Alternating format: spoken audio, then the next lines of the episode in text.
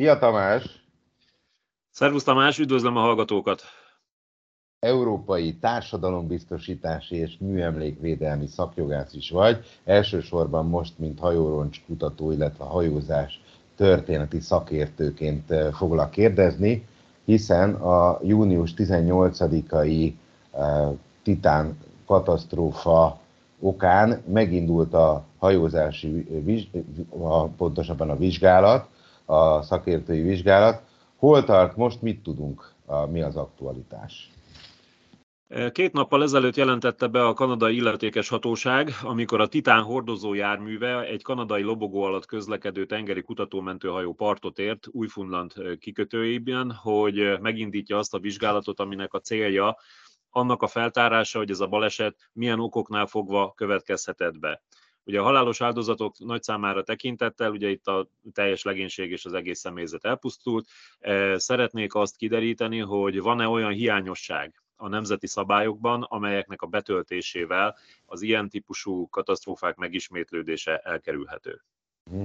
Igen, hát itt sokan a Stockton rást hibáztatják, hogy, hogy a, olyan ö, tákolmányt rakott össze, amiben a szénszál és a titán, ez a két anyag nem lehetett volna együtt alkalmazni, és ezt a szabályt megszegte, és ez az oka a katasztrófának. Ezt te hogy látod?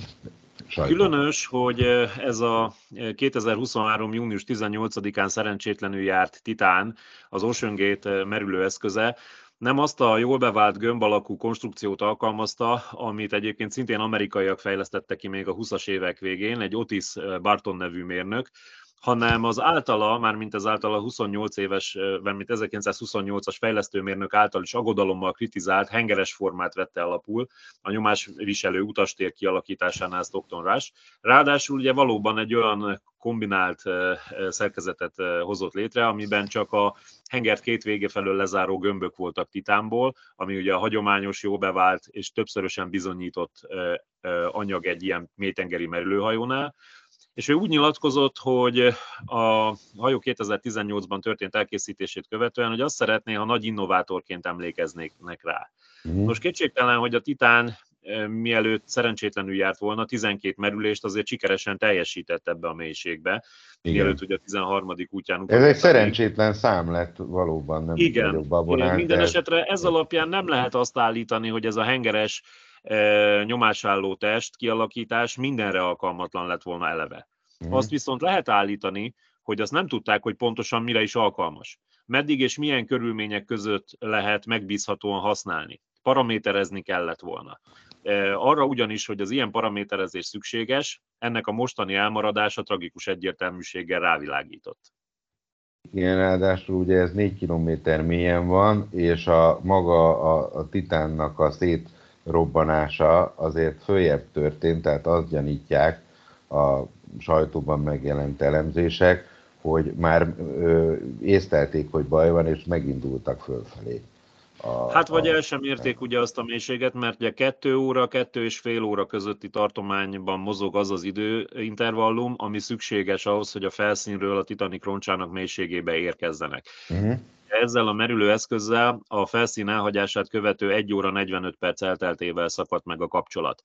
Ekkor észlelte az amerikai haditengerészet hidrofon hálózata azt a víz alatti e, akusztikus jelet, amelyet később robbanásként azonosítottak, amikor ugye ez a szerkezet összeomlott.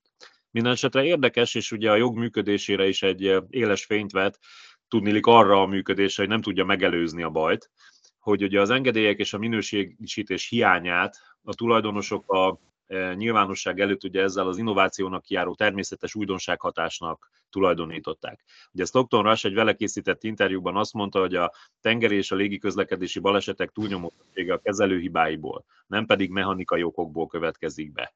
Mm.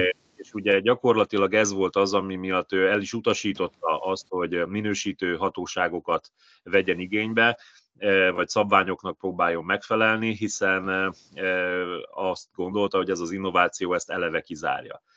A lényeg minden esetre az, hogy nemzetközi vizeken történt a baleset. Ennek megfelelően ugye nem is kellett betartania egyetlen egy parti ország jogszabályait sem, hiszen nem parti vizeken használta ezt a hajót. Sőt, olyannyira nem kellett betartani, hogy még lobogóviselési kötelezettsége sem volt, mert egyik országban sem jegyezték be a merülőhajót. Ugye csak a mhm. nyílt tengeren használták, egy Kanadából kifutó hajó fedélzetén kivitték a nyílt tengerre, és csak a Titanic roncsa fölött bocsájtották vízre, és oda is tért vissza. Tehát egy kicsit olyan, mint a, az autós utánfutón az Adriára szállított motorcsónak esete, hogy ott is, ha a közlekedési rendőr megállítja az embert, akkor ugye csak azt ellenőrzi, hogy a gépjármű papírjai rendben vannak-e, és a vontatás, mint tevékenység szakszerű-e, de egyébként hajóvizsgálatot nem végez. Uh-huh.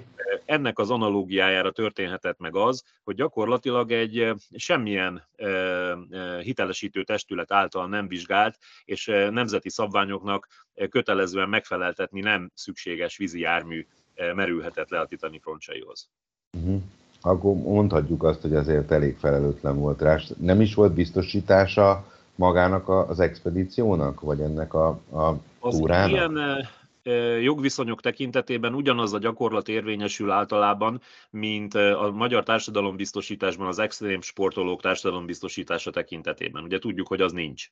Mhm. Tehát minden extrém sportoló maga köteles viselni a tevékenysége kockázatát. Ugyanígy van ez a Titán által végrehajtott Ocean merüléseknél is. Hasonlóan egyébként ahhoz, mint az északnyugati átjáró átkelése, vagy a transgrönlandi szánutak, és más hasonló, akár például a Monteverestre vezetett hegymászó turista utak is, hogy be kell fizetni az engedélyezés, illetve az expedíció megkezdésekor azt az összeget, amelyik az esetleges mentés költségeire is megfelelő fedezetet biztosít. Így tehát ugyan biztosítással nem rendelkeztek, mert ez annyira kockázatos tevékenység, hogy alig halkat volna biztosító, amelyik biztosítást köt rá. Az a magas összeg azonban, amelyet a résztvevőknek fejenként be kellett fizetni, ugye 125 ezer dollár, 9 millió forintot, uh-huh. az erre tekintettel került megállapításra. Ja, értem. Igen, az 90 millió szerintem, nem? Igen, igen. igen. A, ami, ami még érdekes, hogy a hírek szerint ugye az utasok, közt egy milliárdos, még a 19 éves fiát is vitte, aláírtak egy papírt, hogy hát ez gyakorlatilag még a, azt a kockázatot is vállalják, hogy ebben a, az expedícióban adott esetben elhalálozhatnak. Ez, ez valóban ez a, ez a fajta extrém sportokkal vele járó kockázat, vagy ez egy ilyen merülésnél még talán ennél is, ennél is több, ilyet talán kicsit furcsa aláíratni valakivel, nem? Vagy ezt te hogy látod? Konkrétan úgy hangzott ez a szerződéses rendelkezés, hogy az óceán felszínének alá merülve a hajó rendkívüli nyomásnak van kitéve, és ha meghibásodik, amikor én is a fedélzeten tartózkodom, a számomra súlyos sérüléssel vagy halállal is végződhet. Uh-huh. Ennek a tudomásul vétele mellett lehetett tehát megkezdeni a merülést. Érdekes azonban, hogy ugyan az amerikai szerződéses gyakorlatban az egy jól bevált módszer, hogy ilyesfajta szerződésekkel próbálják meg a szerződő felek kizárni vagy korlátozni a saját felelősségüket, azonban ezt a bíróságok nem feltétlenül fogadják el. Különösen nem akkor, hogyha ezeknek a kockázatvállalásoknak nem látják a racionális alapját. Vagy feltételezhető az, hogy valamiféle megtévesztés e, vagy csalás esetén e, e, tudták csak aláírni ezek a személyek az ilyen tartalmú szerződéseket, nem lévén teljes mértékben birtokában azoknak az információknak, amely alapján racionálisan mérlegelhették volna a kockázatot. Tehát ha például ennek a kísérleti jellegű járműnek a felépítésével kapcsolatban mondjuk tudatában lettek volna annak, hogy ez nincsen be bevizsgálva, nincsen minősítve. Ugye egyébként ez a szerződés erre fölhívta a figyelmüket korrekt módon. E, akkor például a bíróság dönthet úgy egy későbbi polgári peres e, eljárásban, hogy nem ad helyt ennek a szerződésnek, és nem fogadja el érvényesnek. Igen. Ez azért is e, különösen érdekes, mert ugyan Stocktonrástól nyilván nem lehet követelni, de mégis egy, egy cég, amelyik szervezte ezt a, a tevékenységet, és azt gondolom, hogy, hogy azért a, a tájékoztatása, hogy te is említetted, nem lehetett teljes körül, plusz ugye azt a körülményt se felejtsük el, amit te is említettél, hogy 12-szer már lementek, és hát gondolom ezzel hívták fel a figyelmet arra, hogy azért annyira nagy kockázata még sincs, ha már 12-szer sikerül, akkor miért ne sikerülne 13-szorra.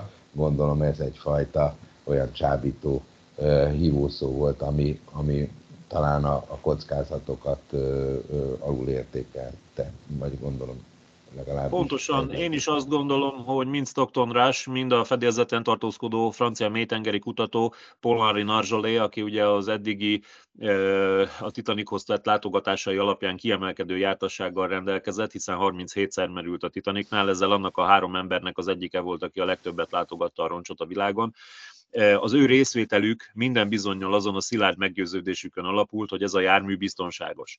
És ugye éppen ezeknek a szakembereknek a személyes részvétele a merülés során meggyőző erővel, de legalábbis szándékerősítő hatással bírt a többiekre nézve is. Uh-huh.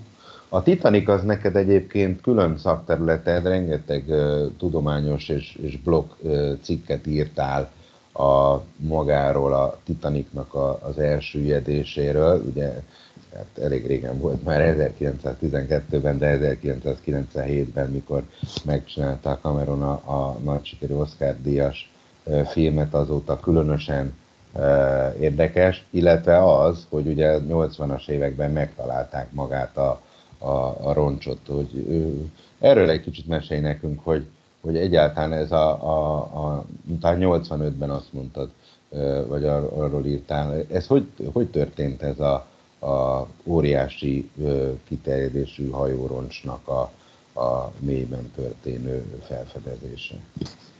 Ez egy haditengerészeti akciónak a fedősztoria volt. Az 50-es években elsüllyedt két nukleáris tengeralattjárót kellett megtalálni az amerikai haditengerészetnek, és ehhez a Woods-Hole Óceánográfiai Intézet munkatársainak a segítségét vették igénybe.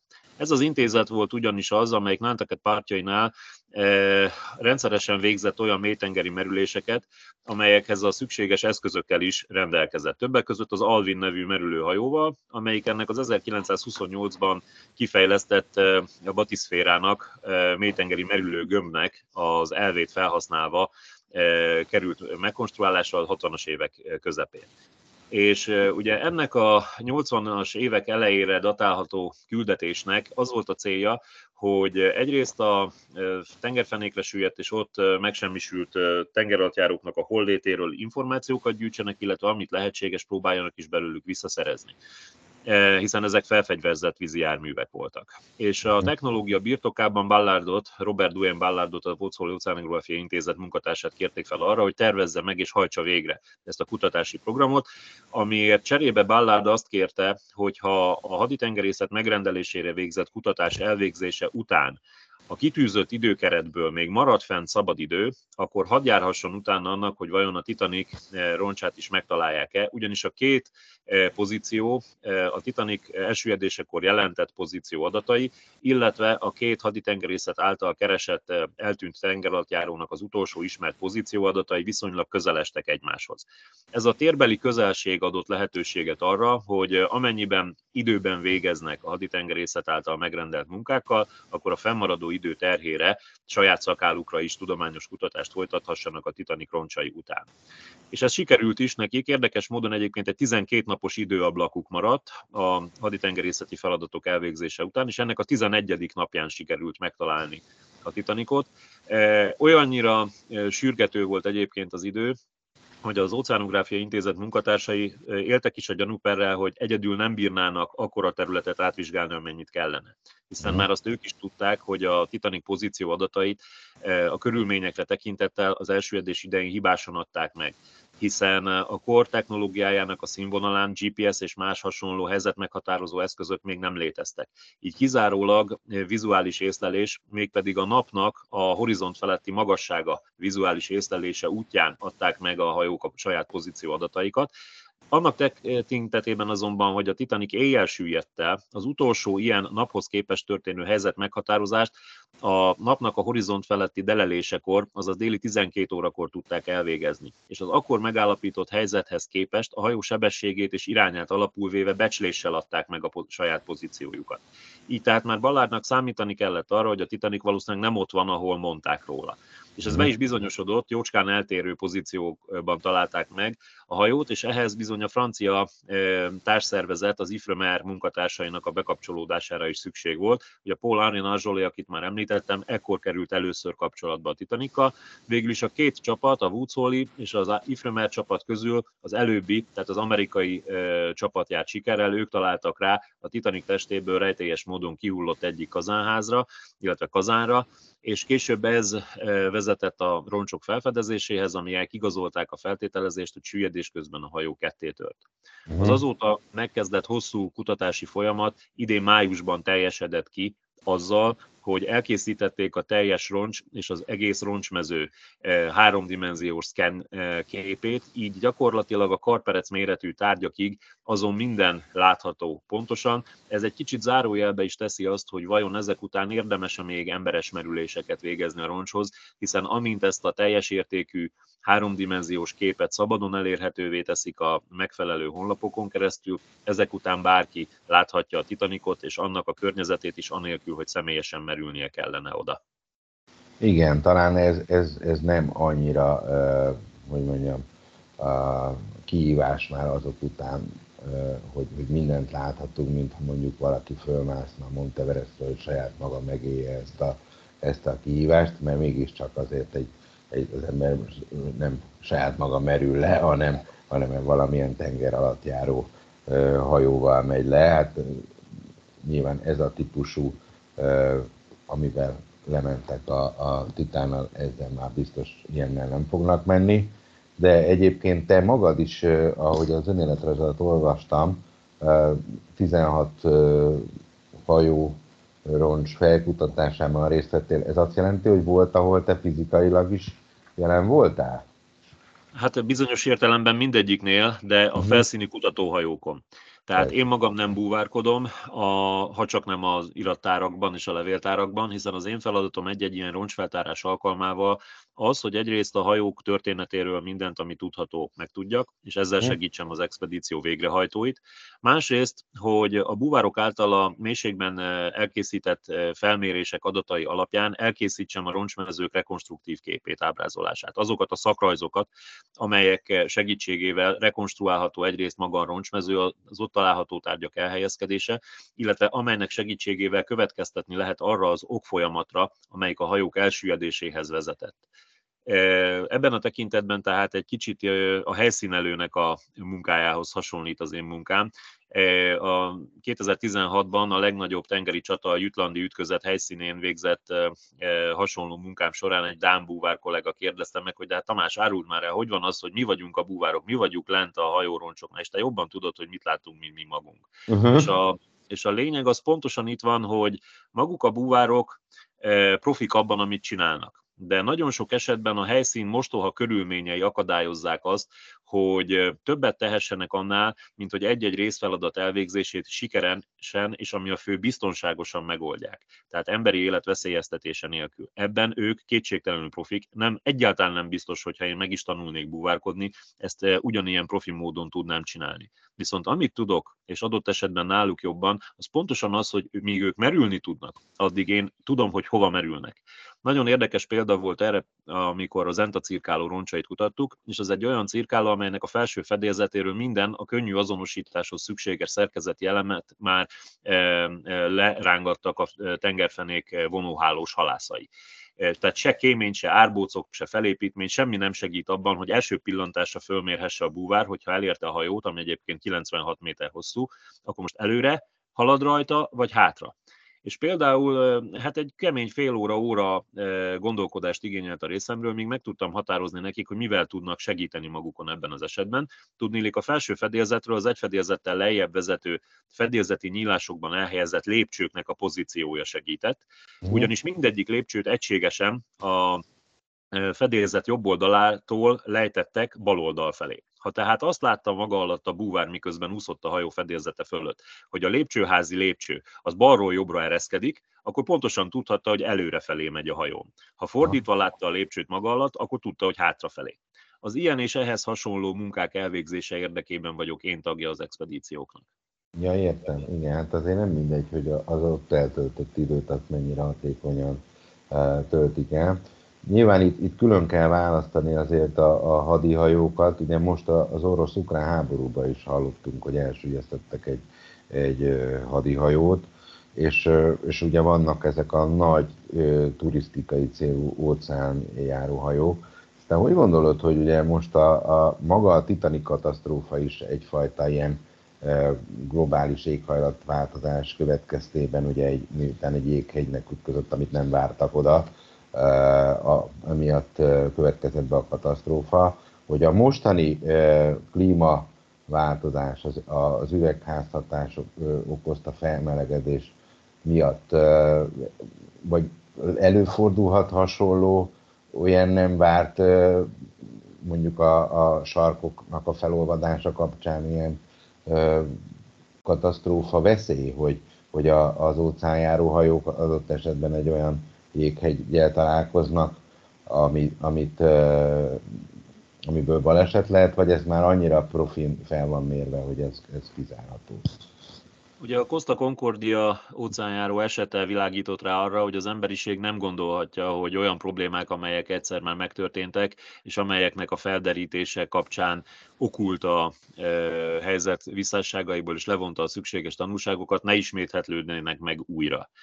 Ugye elvileg annak a balesetnek sem lett volna szabad bekövetkezni. Ennek analógiája alapján nem lehet azt állítani, hogy kizárt az, hogy bármilyen fajta dolog megismétlődhessen, annál is inkább, mivel amikor a Lusitania parancsnokát, William Turnert annak idején az Amerik- a Titanic elsüllyedését vizsgáló amerikai szenátusi vizsgálat során meghallgatták tanúként, és megkérdezték a záróbeszédben, hogy és mondja el mégis ön szerint miféle tanulsága van ennek a, a balesetnek, akkor ő tömören annyit mondott, hogy semmilyen, újra meg fog történni és azt gondolom, hogy amikor Albert Einstein ugye azt mondta, hogy két dolog végtelen a, a világegyetem és az emberi hülyeség, de az utóbbiban nem vagyok, vagy az előbbiben nem vagyok biztos, akkor ugye pontosan utalt rá, hogy minden olyan tevékenység, amely emberi uralom alatt áll, és a végkimenetele az emberi magatartástól függ, az magában hordozza annak a lehetőségét, hogy valami félre fog menni. Ugye, hogy a kínaiak egyik több ezer éves közmondása tartja, minden lánc csak olyan erős, amilyen a leggyengébb láncem.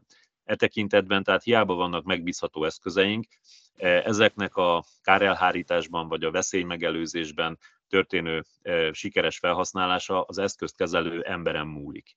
Így tehát, ahol emberi hiba bekövetkezhet, az valószínűleg előbb vagy utóbb be is fog következni. Érdekes módon egyébként a globális felmelegedés és az ennek következtében történő tengeri vízszintemelkedés közvetlenebbül hatást gyakorol például ezeknek a roncsoknak a kutathatóságára, amennyiben a tengerszint emelkedésének a mértékétől függően, ugye az a mélység is nőni fog, amelyen keresztül ezeket a roncsokat meg kell közelíteni. Tehát ezeknek a merüléseknek a technikai kivitelezhetősége, illetve összetettsége nyilván változni fog. Ezzel együtt szerencsés korban élünk, mert eh, ezek a roncsok ugyanúgy, mint az emberi test a temetés után fokozatosan enyésznek el. Tehát most még abban a korszakban vagyunk, amikor ezekből a tengerfenékre süllyedt roncsokból viszonylag sok látható. És most már meg is van az a technológia, amelyel nem csak, hogy meg lehet őket közelíteni biztonságosan, de teljes eh, értékű felmérésüket is el lehet végezni viszonylag időben behatárolt keretek között az utánunk jövő generációknak azonban már sokkal kér, kér, kér, viszonylagosabb, hogy mi marad mindebből. Hiszen ha ezek a hajóroncsok elenyésznek, már pedig fokozatosan elenyésznek, akkor hiába lesz egyre jobb és jobb eszközük, gyakorlatilag nem marad a tengerfenéken roncs, amelyet érdemes lenne kutatni, vagy amelyet még megnézhetnének. Igen, azt említetted a, a másik uh, riportban, hogy úgynevezett ilyen vasevő baktériumok miatt 2040-re már eltűnhetnek a, a Titanicnak a látható roncsai.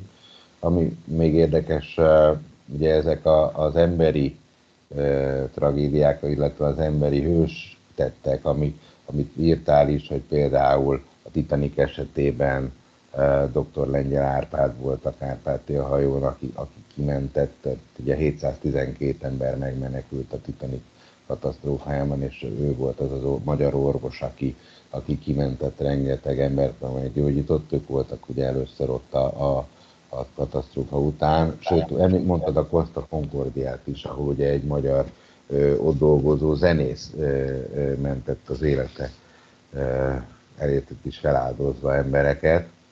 Ö, és hogyha belegondolunk, hogy egy másik katasztrófára, a, a a ablány, ugye, ami a Duná, amit még folyik a, folyik a vizsgálat, de hát ott is valószínűleg egyrészt emberi mulasztás, és ugye a másik oldalon meg az emberi áldozat, ami, amik, amik még ezekben a történetekben különösen érdekesek.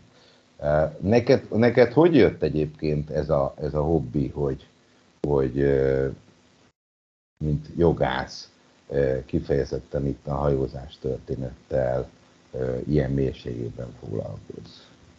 Bizonyára mindenkinek van valami egy vagy több dolog az életében, amelyik igazán nagy húzóerőt jelent a világ újdonságainak a megismerése tekintetében. Nekem ez a hajózás volt, kora gyerekkoromtól kezdve, amennyiben fiú gyermekként édesanyám arra gondolt, hogy hát valamiféle közlekedési eszközzel fogja fölkelteni az érdeklődésemet, és ugye fiú lévén ezt autóktól, vonatoktól és hajóktól remélte. És ugye egy munka utáni hazafelé tartó séta idején egy könyvesbolt kirakata előtt elhaladva láttam meg Marja Imrének a Nagy Hajós Könyv című kötetét. Ez egy gazdagon illusztrált, tudományos ismeretterjesztő munka volt. A Móra kiadó jelentette meg annak idején, én 8 éves még nem voltam, sőt kisebb voltam, 5 éves forma és akkor ezt a könyvet azzal hozta haza, hogy az olvasás tudásban segítsen, illetve abban annak az előre haladásában inspiráljon. És ez olyan jó sikerült, hogy 2000-től, illetve 2007-től a Marja Imre által alapított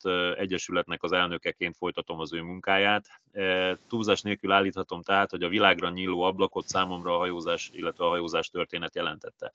Amire egy jó példa, hogy én például a középiskolában sem kémiát, sem fizikát, általában a reáliákat nem nagyon tudtam olyan könnyen megtanulni, mint a humántárgyakat viszont ha hajózással való összefüggésük okán kellett ezeket megérteni, akkor képes voltam elsajátítani viszonylag könnyen minden olyan információt is, amelyhez egyébként nem nagyon fült volna a fogam.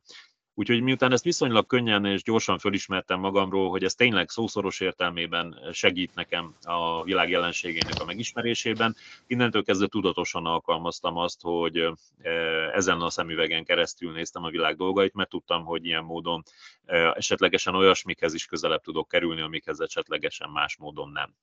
És aztán, amikor jogász lettem, akkor ugye a nemzetközi jog volt a, az első olyan nagy szerelem a jogi stúdiumok közül, amely közvetlen kapcsolatot tudott fölmutatni a tengerrel, illetve a hajózással, hiszen a nemzetközi jognak önálló fejezete a terület és a tér, ezen belül is elsősorban a tengerjog. Sőt, hát vannak olyan nézetek, amelyek szerint maga a nemzetközi jog sem más, mint a tengerhez, illetve a tengerhajózás szabadságához fűződő szabályok összessége. Ugye ez elsősorban egy amerikai értelmezés, de ettől függetlenül megállja a helyét hiszen az emberiségnek azok a közös ügyei tartoznak a nemzetközi jog körébe, amelyeket első ízben a hajózással összefüggésben tudtak érvényesíteni. Úgyhogy nekem minden ered a történet Marja Imre nagy hajós könyvétől, és hát az egyes, által alapított egyesület vezetőjeként, a Tudományos Ismeretterjesztő Társulat Hajózás Történet Egyesületének a vezetőjeként igyekszem méltó maradni az ő örökségéhez, Úgyhogy az a sok írás, amit egyébként nem csak én, de az Egyesület tagjai is rendszeresen elkövetnek, sőt, hajómodellező tevékenységükkel vizuális élményt is okoznak az érdeklődőknek, az Egyesületünk honlapján a hajósnév.hu-n bárki számára megtekinthető, sőt, Egyesületünk programjai is nyilvánosak, és rendszeresen szervezünk kiállításokat is, mind a fővárosban, mind vidéken, sőt, történelmi hajók felújításában is közleműködünk, amelyek közül talán a legközismertebb és a leglátványosabb az országgyűlés előtti folyószakaszon elhelyezett Lajta Monitor múzeumhajó. Uh-huh. És azt is mod- modelleztétek?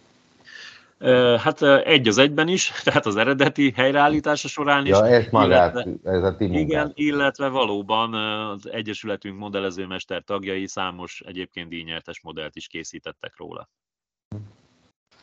Végezetül, még visszatérve az eredeti témánkra, mit jósolsz, hogy hogy lesznek perek ezzel a katasztrófával kapcsolatban, vagy, vagy azon kívül, hogy a, majd egy szakértői vizsgálat megállapítja, hogy mitől robbanhatott szét ez az expedíciós hajó, mit vársz a, a jogi eljárásoktól, ha lesz ilyen? Az eddigi nyilatkozatokban mind a túlélő hozzátartozók, eh, mind a cég, az OceanGate, mind a kanadai és az amerikai hatóságok nagyon mértéktartó nyilatkozatokat tettek. Ezek alapján eh, egyelőre mindenki azt hangsúlyozza, hogy a baleset körülményének a felderítésében érdekelt, és nem pedig valamiféle bosszú vagy elégtételadás céljából, hanem a megismétlődés veszélyének az elkerülése érdekében. E tekintetben tehát az hallgatók és az olvasók tanúi lehetnek annak a példátlanul fegyelmezett, eh, politikailag korrekt megfogalmazásmódnak, amelyet a tengeren túlon több évtizede következetesen gyakorolnak. Irigyrésen méltó egyébként az az önfegyelem, amivel ilyen visszafogottsággal tudnak nyilatkozni.